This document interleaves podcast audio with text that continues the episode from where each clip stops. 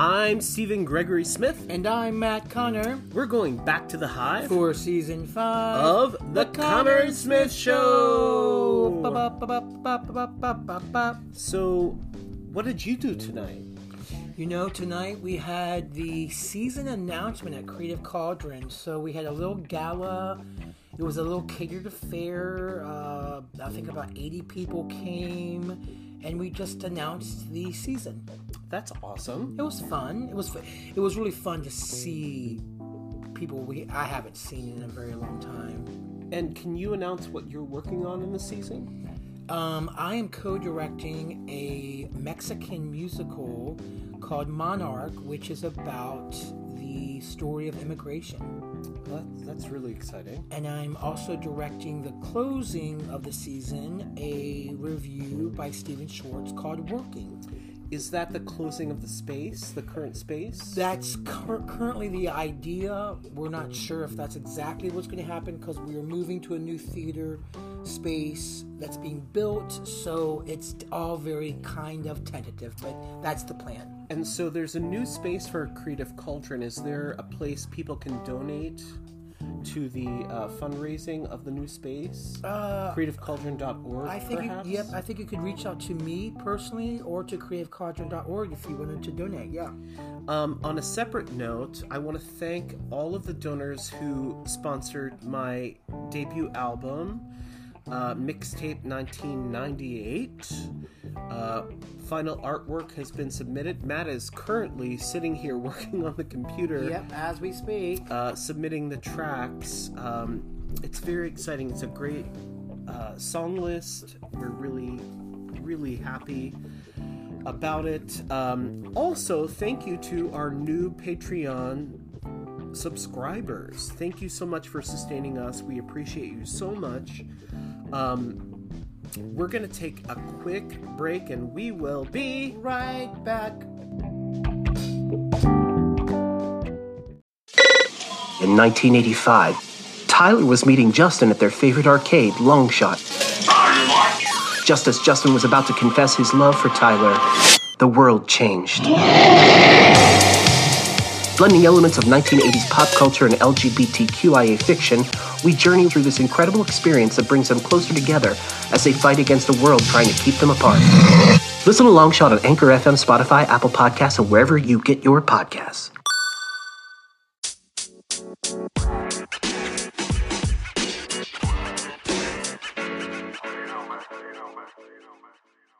Hello. Hello. Cheryl. Yes. Hi, Stephen. How are you? Good. Can you hear me all right? I can hear you fine. Can you hear me all right? Yeah, absolutely. Um, I'm sitting here with my husband and co-host Matt Conner. Hey, hey, hey, hey. Hi, Matt. How are you? Good. How are you? I'm doing well. I'm fighting a cold for like three weeks now, but other than that, I'm great. And we're oh, also God, joined, sassy. we're, we're also joined by our producer Ryan Dean Halbrook. Hello.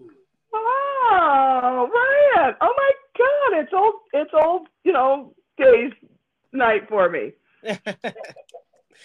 uh, where where are you uh, talking to us from right now?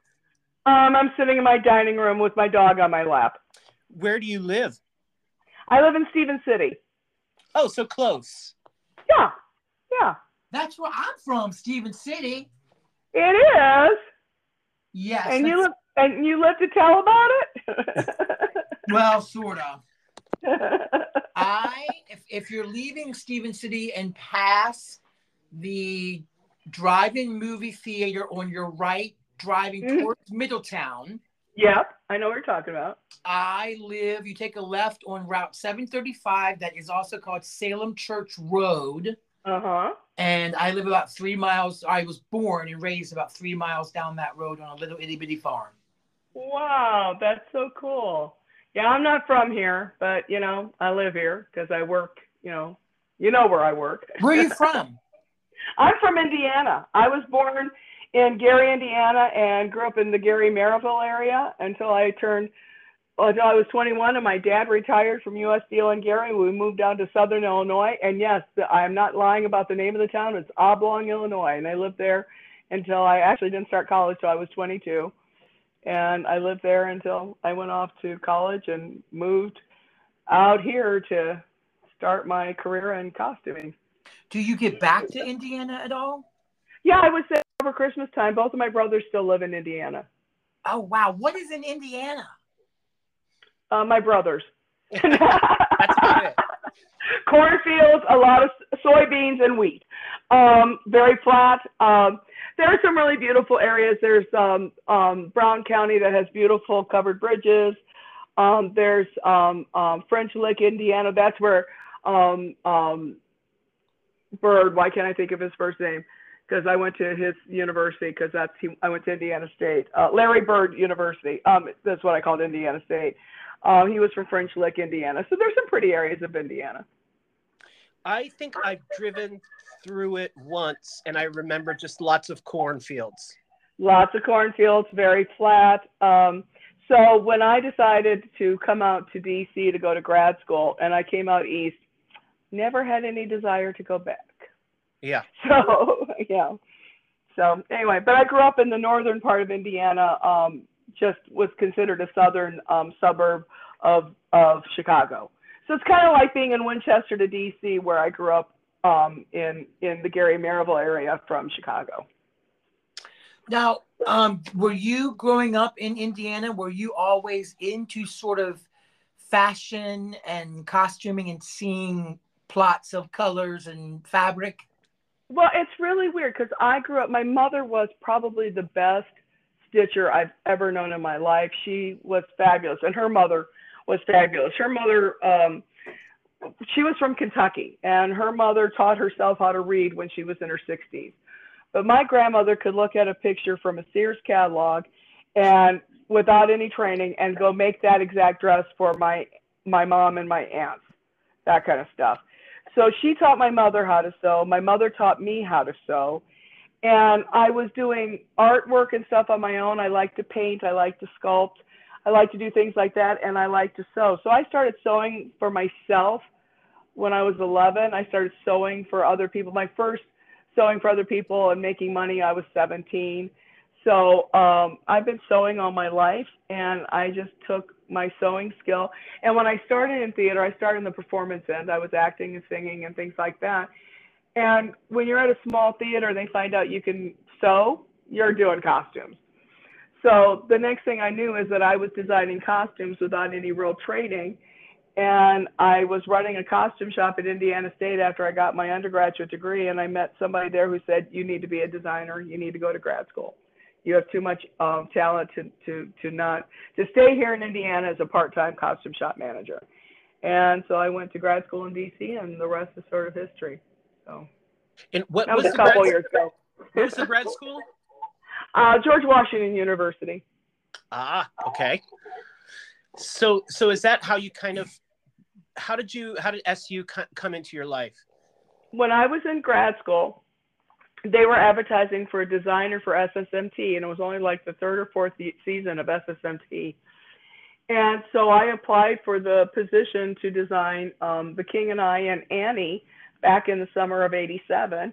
And Mac Bosman came up to interview me at grad school because I couldn't get away because I was in the middle of putting together costumes for the singing sergeants, the Army singing sergeants. They were going on their tour to China and I was and I was building the costumes for that, and so I couldn't get away. So he came up and interviewed me at GW, and next thing I know, I was hired, and I did um, three summers with them when I was in grad school, and then um, after I got my degree, um, they didn't have any, they didn't need anyone at SU just yet, and I went and taught for six years up at a small um, college up in um, Pennsylvania. It's now DeSales University. At the time, it was Allentown College of St. Francis DeSales.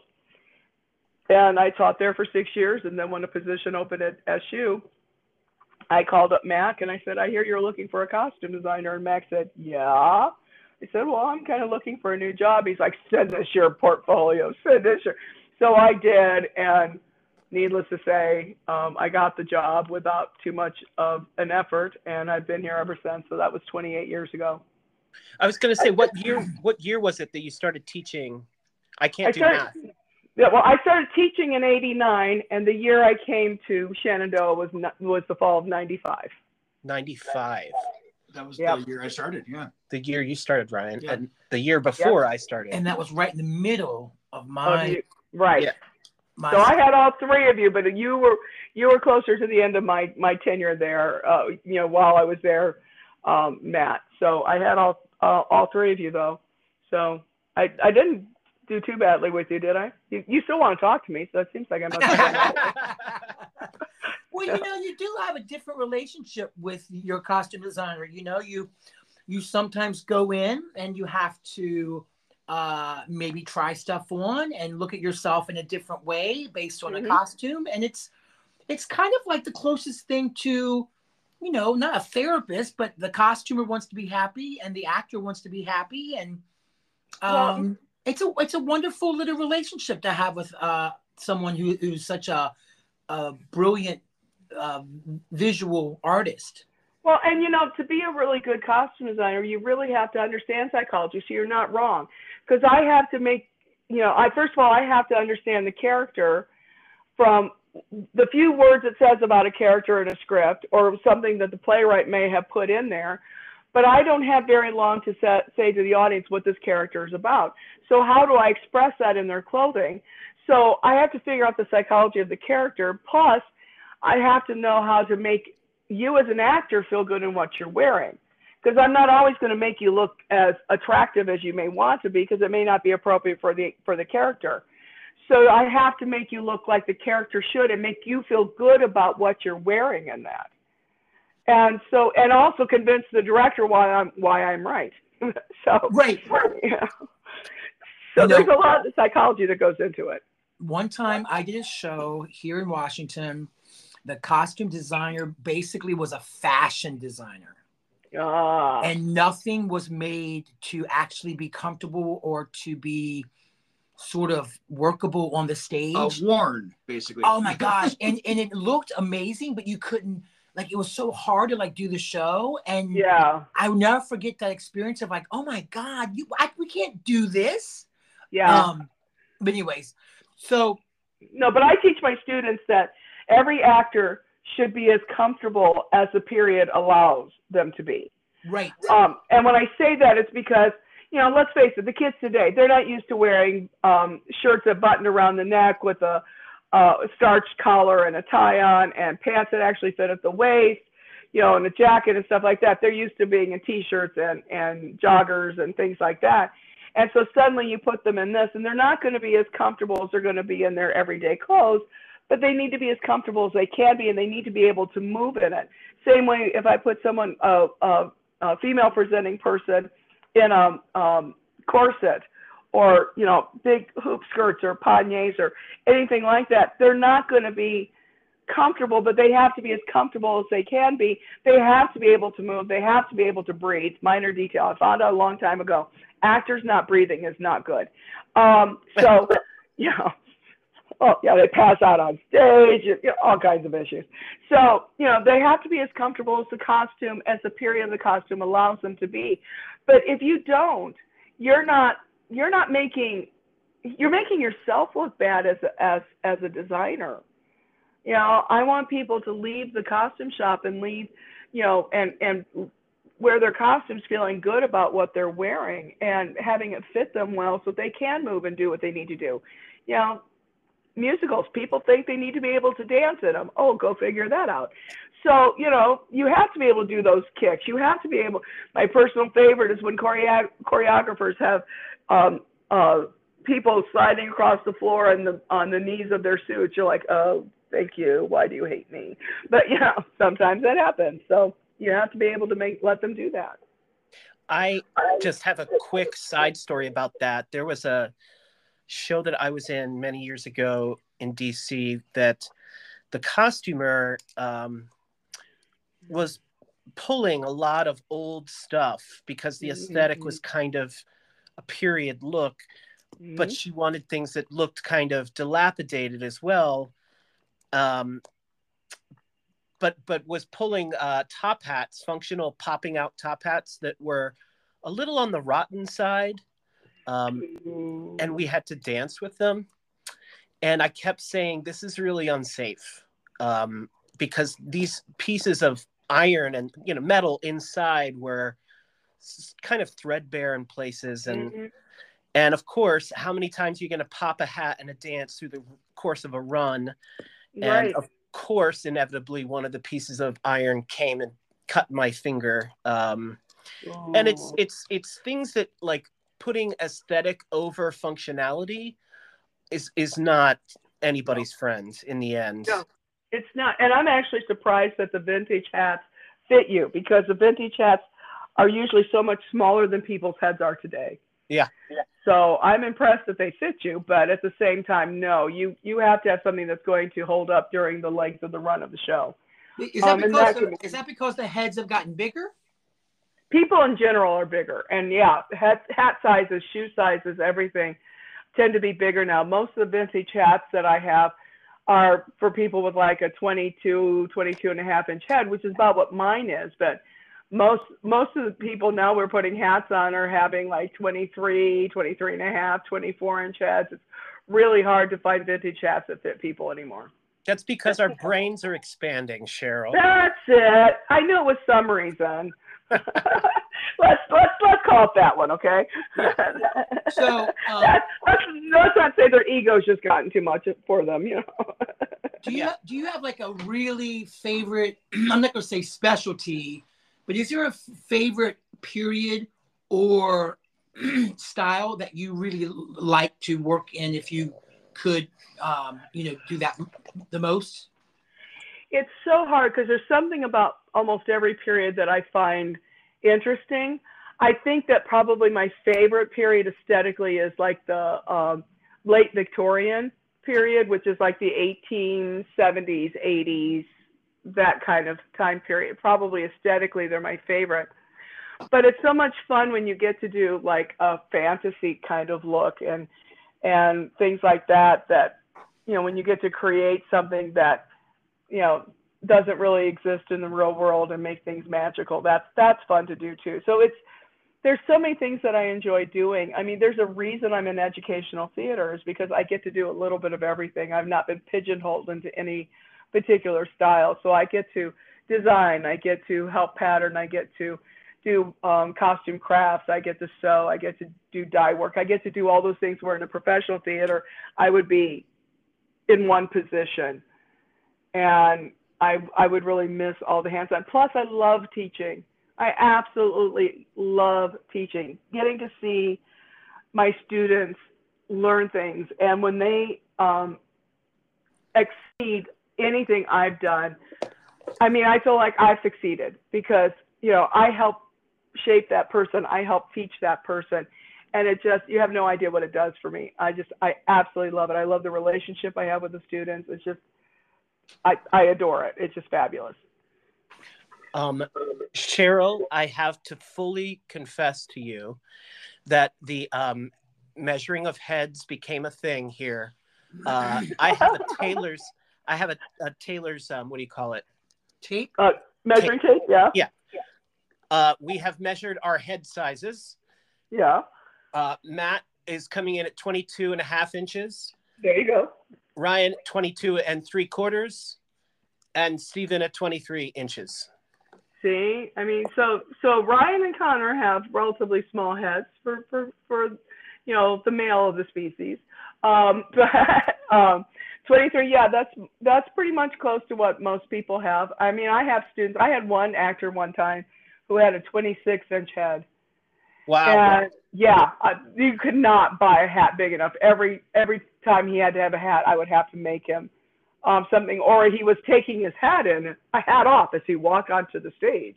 You know, because he, I couldn't find anything that was big enough for him. So it just depends on the person. But I've made a lot of hats for people when I don't have the right size, and um, sometimes you you can't find them, and sometimes you have to make them, and you know you do what you have to do. You know, in retrospect, those hats never went on our heads. We just danced with them. There you go. There you go.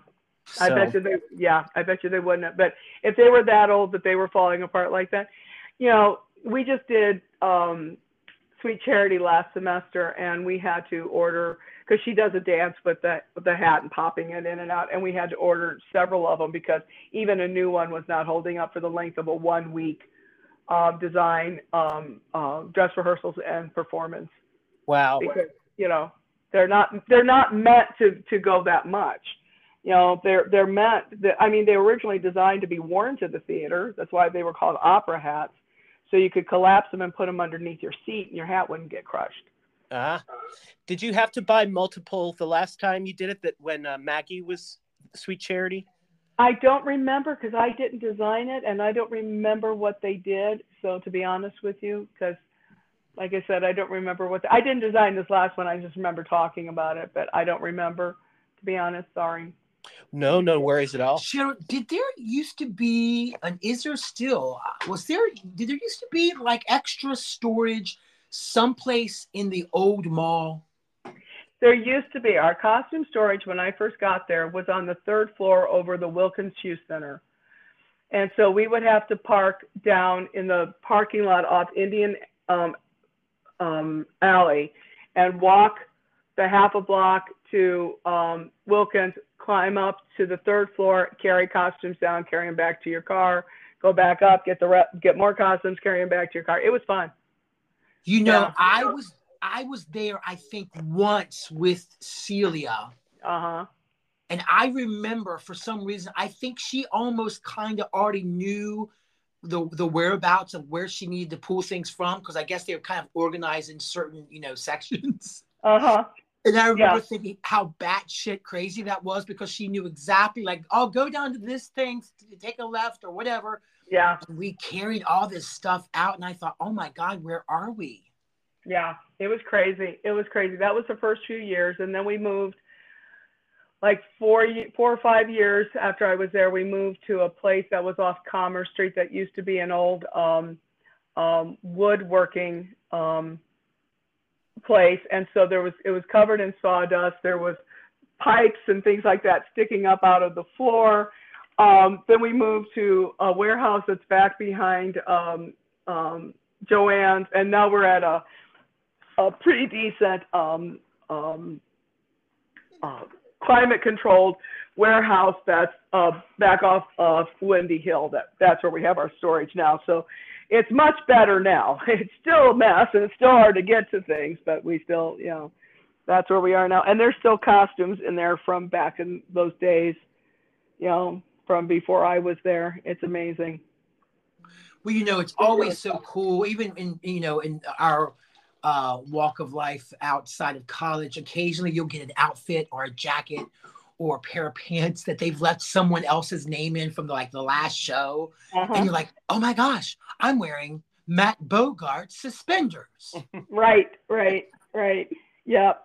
We've rented costumes and um, from places, and they'll come in with these, you know, famous people who are long dead. I mean, I remember renting um, some tuxedos one time, and we got one that had Errol Flynn's um, name in it. Um, I've rented other ones that had these like long dead, you know, actors back from the golden age that were still in the the costumes. You're like, you know, costume people. It's a profession that include eh, that encourages pack rattery.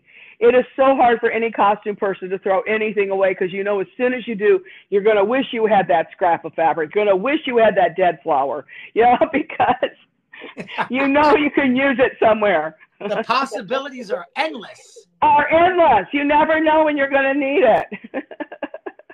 Do you ever and unfortunately, my house looks that way too. Anyway, what?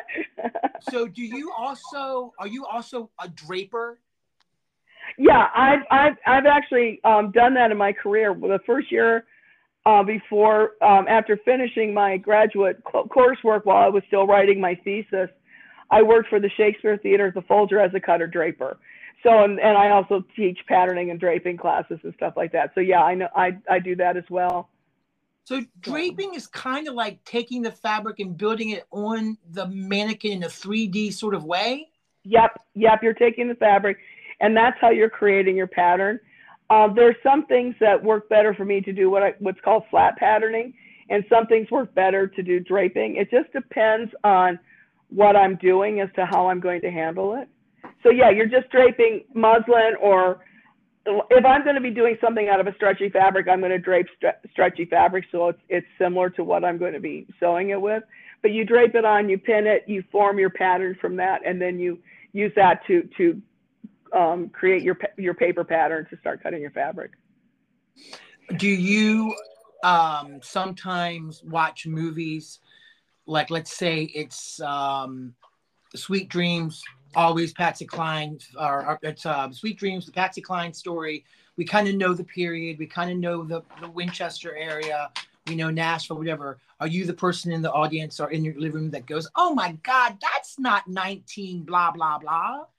Never would I do that. Uh, yes, I am that. I am that person that'll go, oh my God, they have they have someone taking their blouse off. You're going, that is not a period correct bra. What is wrong with you people?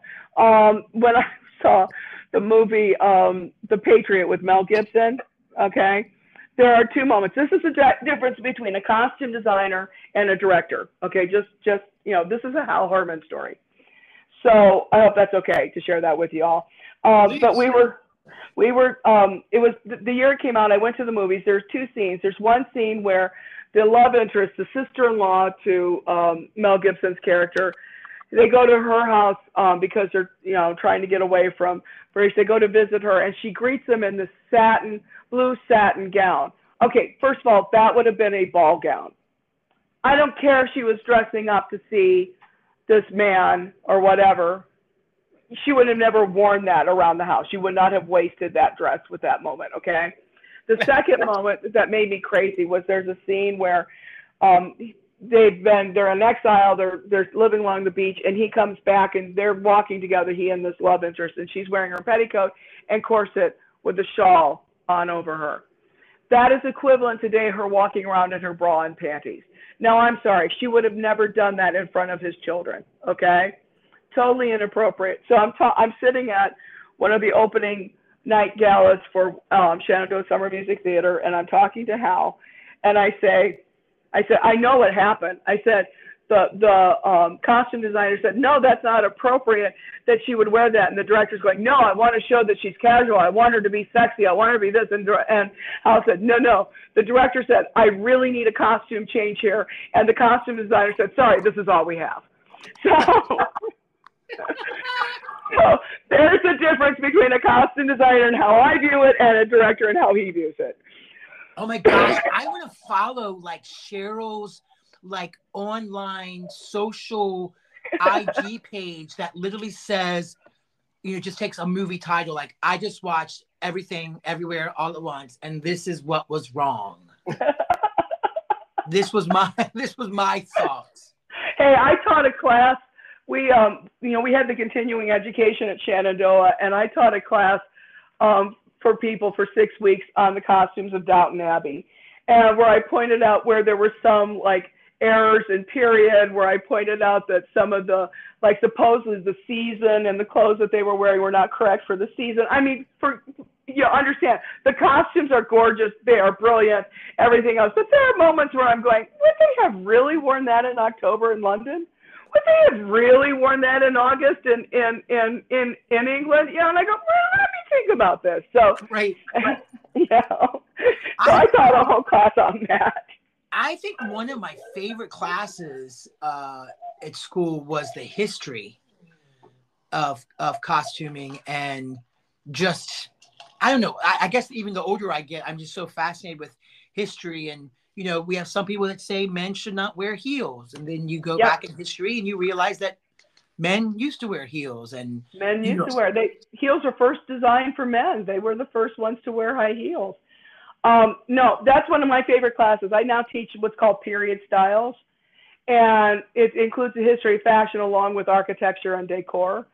And that is my favorite class to, to teach. I absolutely love teaching that class. I try to look at it um, historical significance of the clothing changes and the political and social movements that caused these changes in art. And I try to bring in different cultures and different um, things. And I make sure that I show pictures of, you know, people of color in different periods and that, you know, people of different sizes and different periods. We have this image that there were no pe- there were no obese people in pre, pre earlier periods. Not true. I have I have portraits to show that it's not true. We have, um, you know, this this image that all people of color were only used as slaves. I have I have portraits and photographs of beautiful women and very handsome men in various periods, people of color dressed to the nines.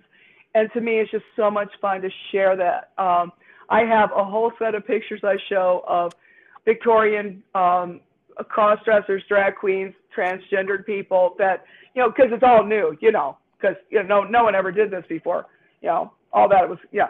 But, and it's just so much fun to share that with the students to say, look, things, you know, they, but the difference is, well, not really a difference because there's still some of those problems, but they were arrested for wearing these. You know? Right. You might get beaten up by some um, segments of society, but you know it's no longer illegal, where it was illegal back in these days.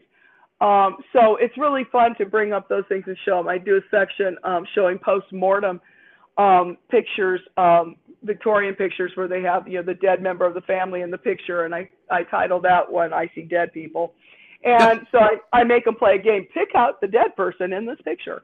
Uh, so it's Usually crazy. the one with the eyes closed, correct?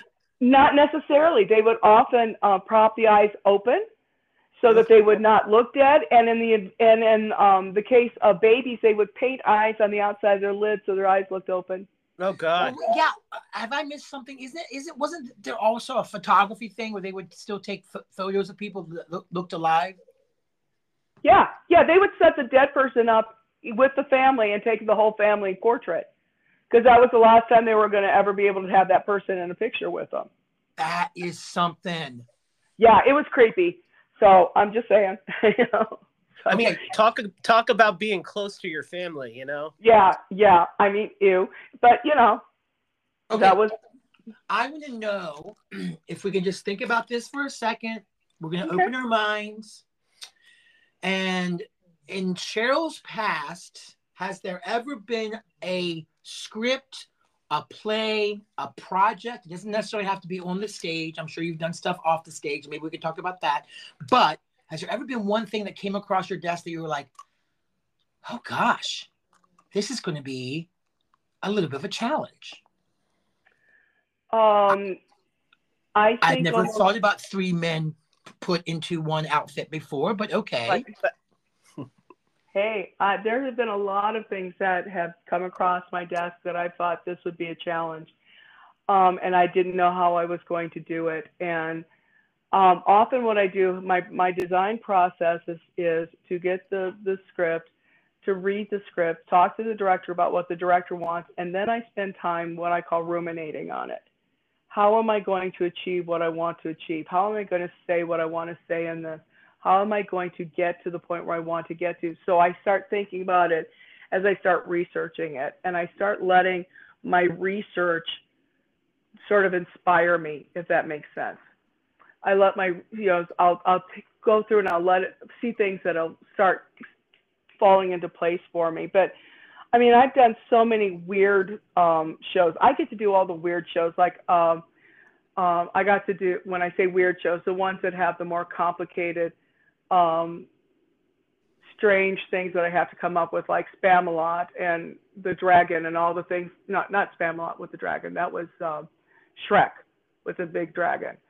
Spamalot, you had all the other weird things in Spamalot, like the um, um, the Black Knight that has to lose his arms and his legs while he's fighting, and and the um, knight that has to have his head cut off. And how do, was I going to achieve those things and make them look good and make them work? Um, how am I how was I going to make a, an actor who is six foot tall look um, you know like he's short like Lord Farquaad? How am I going to do that?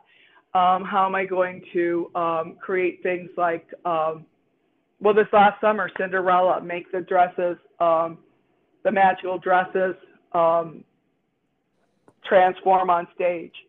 You know I had to do three three dresses that transformed on stage um, and how was I going to make that happen and make it look good? Um, I did not do it the period that we're used to seeing it. I did it more of a medieval line. Fortunately, being um, uh, fairy tale, which means you can completely um, mess up. You know, you can what I like to call bastardize the period line because it's fairy tale. Um, so um, I made the dress, uh, Cinderella's dress, out of like a polyester chiffon um, overdress that was sheer. There was an underdress white. Her, her and and I'm just one word magnets. magnets are your friend for those kinds of things. And when she transformed, it just literally looked like the dress underneath was melting away and the overdress was flowing over it. And it was just exactly what I wanted it to look like. But coming up with how that was going to work was a lot of work. And I have to admit that most of my ideas come to me while I'm trying to sleep, and you wake up going, "Oh, that's how I'm going to fix this. That's how I'm going to do this." And Right. so, you know, that's why I said I spend some time ruminating. I, right now, I'm working on Joseph and the Amazing Technicolor Dreamcoat. I've designed it before, but we're doing it a different approach this summer. So that makes it a challenge to me because I'm trying to dismiss everything in my head of what I've done before and create something new for me. Um, so do you keep a little notepad by the side of your bed? No, I should. I really should. But I usually remember when I get in. But at the, I'm getting to the age when I really need to start doing that because, you know, it's hard to re- harder to remember things these days. You know, I you know it, it's only been a couple of years that I've been there, but you know, whatever. Anyway. Is there someone that just left SU and s- started working on Bridgerton? Joey? yes, Joey Santiago. Santiago. Yeah. he wasn't even a costume major, but he worked in the costume shop for work study. He was a performance, um, um, vocal performance major. And he worked in the costume shop and did beautiful work and decided to go to grad school in London um, to get um, in costuming. And he's been working on Bridgerton costumes. I'm so proud of Joey. Yes, he was on the show. We had we don't know him, but we um Edry Means Weekly Mhm. um said that you have to talk to Joey. Um Yeah, yeah, he's phenomenal. We also have a former graduate of ours who is the um, um, head um, costume designer at Disneyland. His name is Joe Kaczarski. Oh, good to know. Yeah. Um Cheryl, how has costuming evolved in the teaching? Well, now you got to include the 2010s. Yeah, yeah, you do. You got to go up all the way to the 2010s and and things like that. Also, um, I you have to be a lot more careful nowadays about how you say things. Back in the day when I was teaching how to sew on snaps, we referred to them as a male and female half. Can't do that anymore. Ah, I now I now have to refer to them as like a stud or ball and the um, socket side. So you have to, you know, we have to change our language or things that we didn't have to do before. And and I'm not saying, you know, that in a negative way. I'm just saying that these are things that we have to do. Now I use terms like male presenting, female presenting, which I never did before. Um, we have to be a lot more careful about those kinds of things. Again, not a bad thing. It's just it has changed over the years um, and a lot of things it's changed for for the good but it, it means like you know you you do have to teach old dogs new tricks every once in a while and get us to do something different than what we've done for you know 30 years and all of a sudden like oh wait i can't call a snap that anymore. We can't call the plugs for the for lighting instruments male and female haps anymore. We have to come up with the different terms or the more correct terms. And so it- is that like a seminar kind of situation? you just kind of that mostly comes from talking to other people, colleagues in your field, getting people to say, "Hey, you know, this this makes people uncomfortable. You might want to try this." With the uh, era of COVID um, and and the way um, people are now, it's like with fittings. I have, to, excuse me, like I said, it's cold. I've been fighting for weeks. Um, now I don't do a fitting um, without asking the actor um, if I may touch them as I'm as I'm doing the fitting. Um, Right. Something I never thought of doing before, but now that's that's something that I do. You know, do you mind if I touch you as I do this? I've never had someone tell me, no, you can't touch me because they know they can't really get a fitting without it. But I would rather have their permission than have someone upset that feeling like I didn't respect them enough to ask them those things. Well, So- I remember having a suit custom made for me for a production at Central Theater. I swear I've never had a suit that was made for my body that actually made, you know, that fit so well. Yeah. But when they measured me, I mean, they measured everything. Yeah, you're kind of like, aren't you going to at least buy me dinner first? I mean, you know, one of those Yeah, things. it was like, oh, okay. it's like, oh, that was fun. Now for my next excitement, anyway. And but you um, know, how is the world of, of body positivity and everything kind of for the better changed also in um, costuming, fitting, all that kind of stuff. we're yeah we're trying our best. Now i've always been someone because of having always been a plus size gal myself i've always been someone who's tried my best to make people feel good about who they are and about their bodies and things like that. But now we try very hard to do that. We try very hard to not even use terms like plus size or anything like that because plus what i mean i am who i am so we try our, our best to uh, make people feel good about who they are. I'm so happy to see that we're getting casting that you know not everybody who's an ingenue is being cast who's a size two. We're getting all kinds of sizes in it, and to me that's that's really incredible. I mean, believe it or not, you know, believe it or not, fat people fall in love too, and fat people um, um, it desire sex, and people find them sexy. There's a concept you, there's your mind-blowing moment that sometimes this happens okay? I, I would So- say mainly, since we're in America, I would say mainly. yeah. You yeah know, yeah it's, That's exactly. representation for most of the population. exactly. And for so long you know we were we were treated like we were second class citizens if you were not that perfect size two or whatever it is. I still don't understand size zero and double zero. Do those people not exist? I mean you're a zero. How do you exist if you're a size zero? I'm just saying that's my little soapbox for the day. Right. um, but um, you know, so treating us like we don't exist, treating us like we're not attractive, that we can't be attractive. I mean, I heard most of my life growing up, people were like, "Oh, no one's ever going to love you because you're not thin," and I'm like, "Well, you know what? Found out that's not true."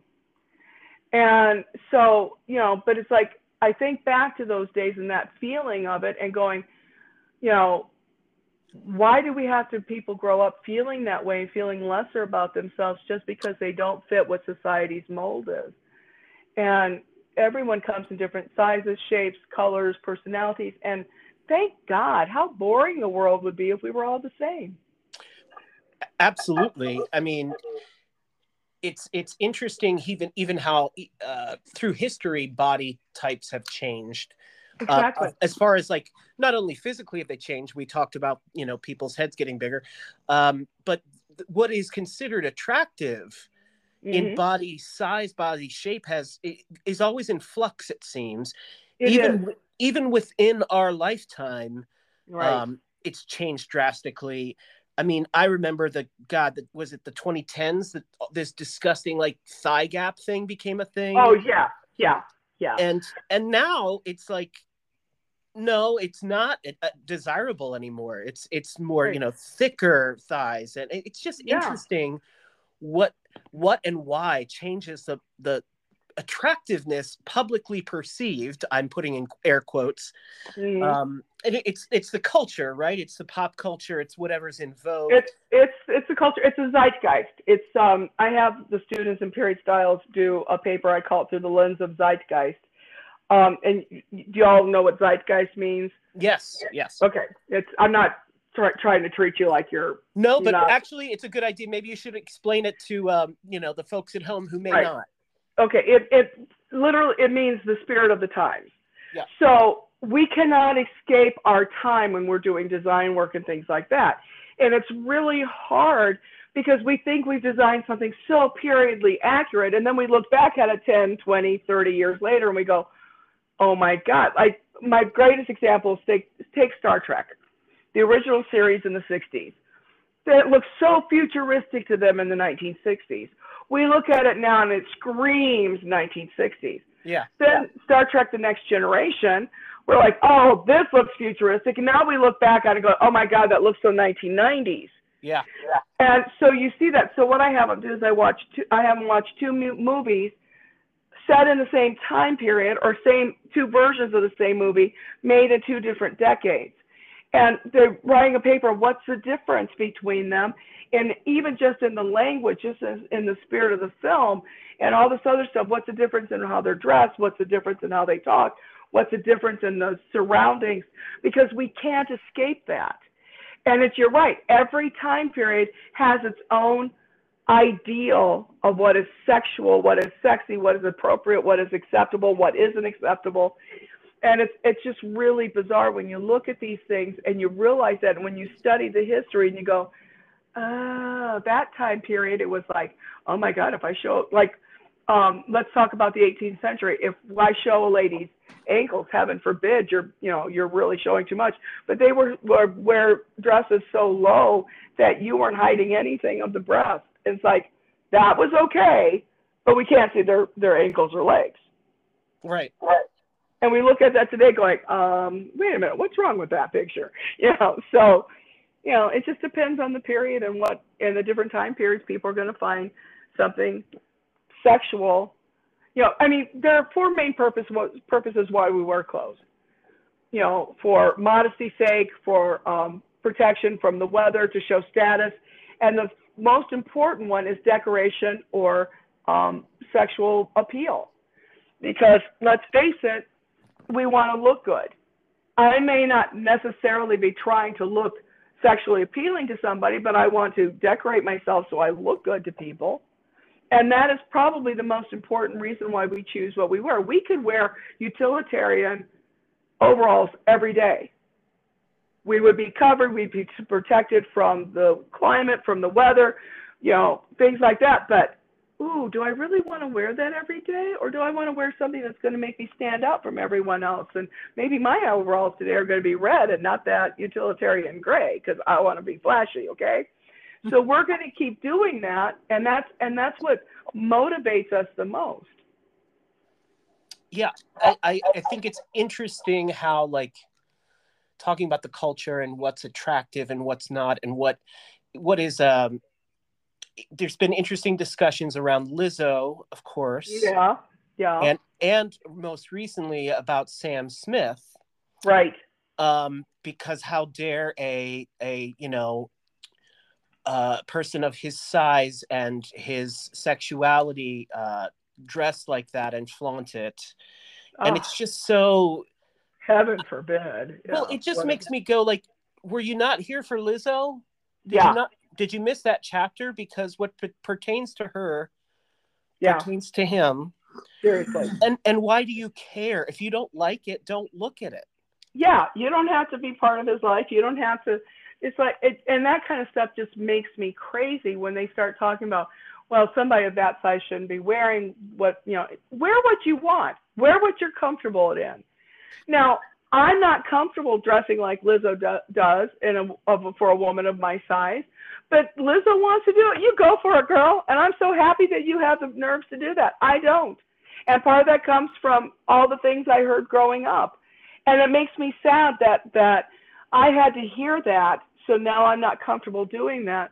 You know, be yourself. Just you know, you got it. Flaunt it. Be be yourself. Be happy with who you are. And to me, that that's the changes that I want to see more and more of. That that's better. But one of the things that this year I'm teaching a, a course in um, resilience and wellness and stuff. And one of the things that I really try pointing out, one of the things the students are supposed to be learning is doing is, is doing a health plan for them. And I pointed out to them at our first class, I said, I'm wanting you to find a health plan for you. Thin does not mean healthy. Fat does not mean unhealthy. You find a health plan that works for you. I am, of all the people I know, I am the healthiest person I know. My best friend of over 50 years just passed away recently. She was always thin. She had so many health problems and I was the one who was always overweight. And I'm the doctors go, you know, you're remarkably healthy, and I'm like, I know, you know, and it's like so one doesn't necessarily mean the other. Now there are some illnesses with obsessive um, obesity that you need to, to to be careful, and if you're having those problems, then you need to take care of yourself. But there are people who are extremely healthy that are considered overweight or obese in society and don't just automatically assume that they've got the problems that that they claim you're going to have with that. So find the health that works for you. Let's get rid of the stigma of mental health. Health is health mental health affects, affects physical health physical health affects mental health they are all connected quit let's get rid of that stigma let's get the help that we need and not be afraid of it Yeah. yeah. There's my second soapbox. I have a lot of soapboxes. Well, you got to have the soapboxes to contain all the pieces of fabric and everything. No, the There soap, you is from go. The, the soap boxes is from the soap that we use to clean the, the costumes. there you go. There you go. Um, Cheryl, this is just a silly, stupid insider question, but I love it. how did the practice of spraying vodka on c- costumes start? Do you know? It was started through dance troupes. It was a dance. It was an old dance troupe trick, and it's because they didn't have you know the type of alcohol and stuff like that that we use. They had alcohol, and vodka had no has no um, odor. It it kills the bacteria, and they discovered that when they mix vodka with water and spray costumes or whatever, it will take the odor away. And that's where it started with with with dance troupes. Interesting. Yeah, and it does. It works better than anything because it doesn't leave the odor behind that Febreze does. Yeah. Um, that awful cheap vodka. Yeah. You know, it's going to be cheaper in the long run. It's great. Aristocrat. you know, Yeah. Aristocrat. Oh yeah. Yep. Oh, the big gallon jugs of that. Yeah. Yeah. I just that's interesting. I never kind of put that together or knew that. Um, well, uh, Cheryl, I'm mindful of your time as we approach an hour's mark. I just want to um, ask you a few more follow up questions. okay. Um, what's on the horizon for you? What are you looking forward to? Uh, I know that, gosh, school's going to be out before you know it, but um, for the rest of like this semester or going into next year? Um, well, I am the new um, um, director of the technical theater program. I'm Oh. still wondering how that happened. But what I'm really loving about that is I feel like I'm I'm doing good. I feel like I'm helping people, and I love that. Um, so I'm, I'm I look forward. You know, I come home exhausted at the end of every night, but that doesn't mean I, it's not a good exhaustion. If you know what I'm saying. Um, uh, we're also looking for a couple of new faculty members, and I'm the um, um, the chair of the um, um, search committees. Uh, Bill Pearson, who's been there a year longer than I've been, is retiring at the end of this year, Mm-hmm. and so we're looking for his new position. And so it's kind of you know that's kind of bittersweet looking for someone to replace Bill. Um, so we're working on that. I'm really looking forward to doing Joseph this summer because, like I said, I'm, we're doing it with a different way, and it's really exciting me and how we're doing it. I, when I first knew I was doing Joseph, I'm like, ah, same old thing I've always done, but we're doing it a different approach, and so that's really exciting for me to get into this different approach and how we're doing that. So I'm excited about that.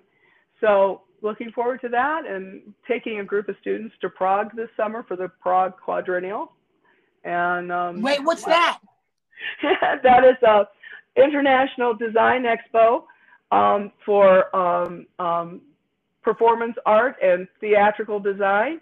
And we took a group of students four years ago, the year before COVID, and it was um, really exciting. And we're taking a group this summer um, to Prague for that. It's really, we're really, I'm really excited, looking forward to that. Wait, I'm looking it up right now. It's called Prague what? Quad, quadrennial. It, it happens every four years, the P- Prague Quadrennial. Oh, that And sounds it's- so cool. It is cool. It is cool. So we're taking and we and we do uh, with it while we're there. We do take a, um architectural tour of Prague because Prague was one of the few cities in Europe or Eastern Europe that was not um, destroyed during World War II. So there are buildings there that date back to um, early um, Christian architecture um, that are you know um, Renaissance, all kinds of things. And there's one that's um, part of one of the universities there. It's it's part of their um, their student um, um, building type of thing. And you we get we go in there and look at the architecture of this because this is such an old building. It's so cool. So we do these architectural tours of, of Prague and all kinds of fun stuff and go to the quadrennial and, and experience all this really cool avant-garde kind of of art and design that we don't usually see around Shenandoah University real often. Um, we're looking at the pictures right now. Looks really cool. It is cool.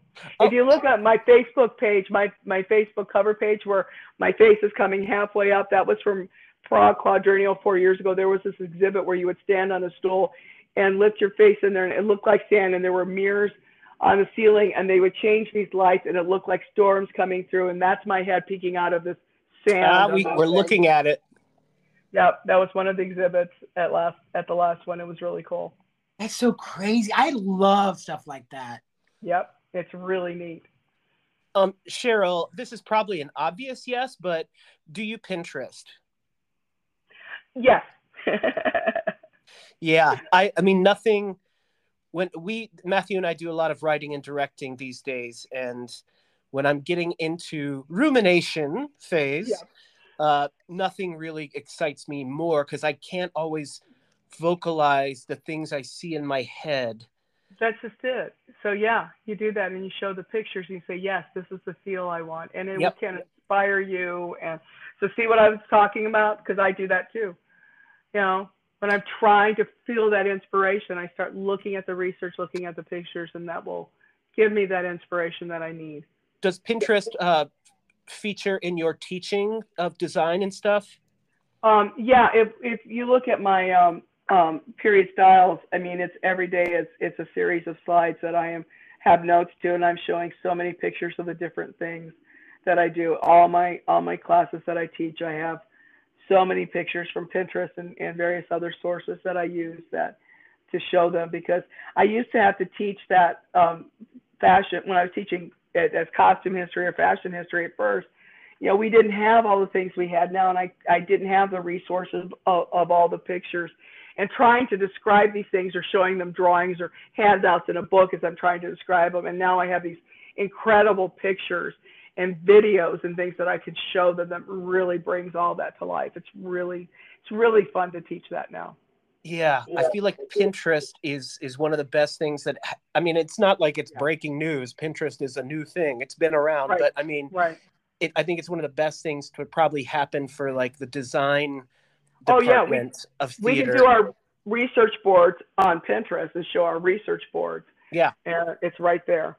yeah, it's super super helpful. Um, is there anything in closing? Is there anything that you are streaming or watching that you just love, can't get enough of?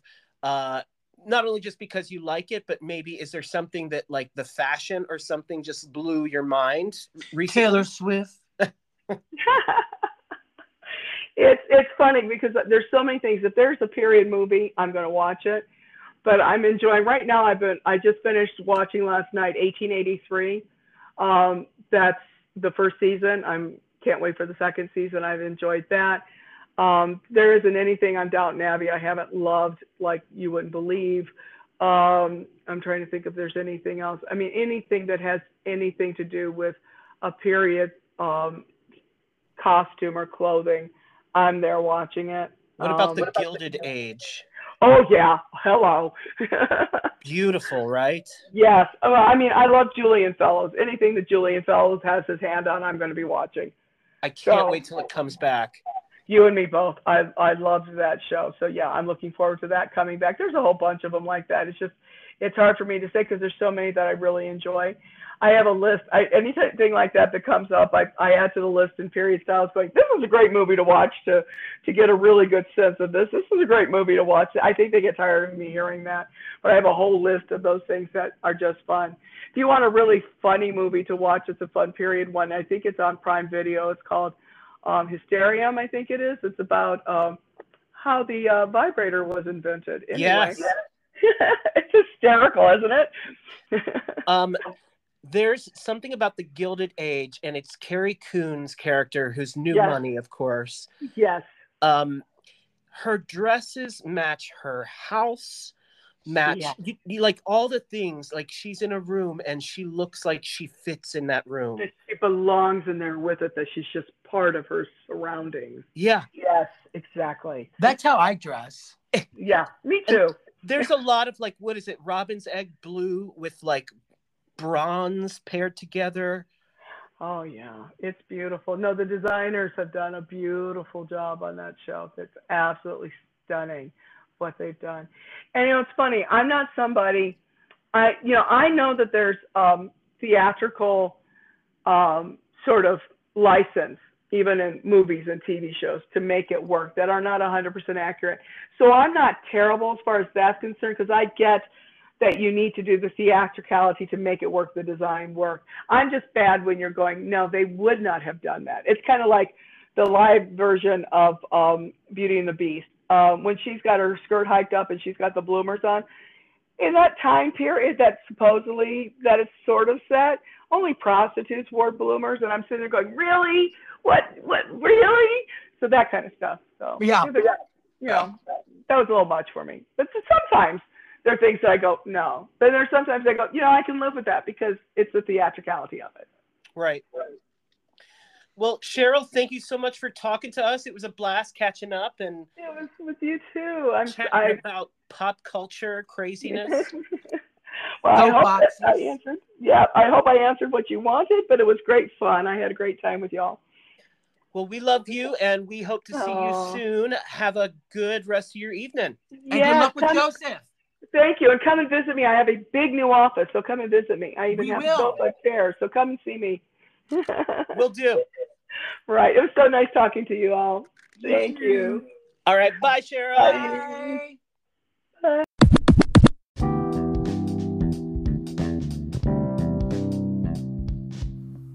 Thanks so much, Cheryl, for talking to us. It was a fascinating discussion. I miss how whip smart you are about every detail of historical costuming and everything. I love that. Um, it was a great discussion, and we love you and miss you and wish we could have come to the reunion. But we hope to see you soon. Absolutely. If you want to learn more about us, please visit www.connersmithmusicals.com. That's Conner with an ER. You can find us on social media on Facebook, Instagram, TikTok, Patreon, uh, Pinterest. Conner and Smith. Again, Conner with an ER. Thanks to all of our Patreon subscribers. Thanks to all of the donors for the album. Um, my debut album. So exciting, coming soon on all platforms that you can download sound on. Um, we've got a lot more coming down the pike for you all. Um, and we just thank you for listening. It's we're almost to 10,000 listeners. So thanks so much. We'll talk to you soon. Bye. Bye.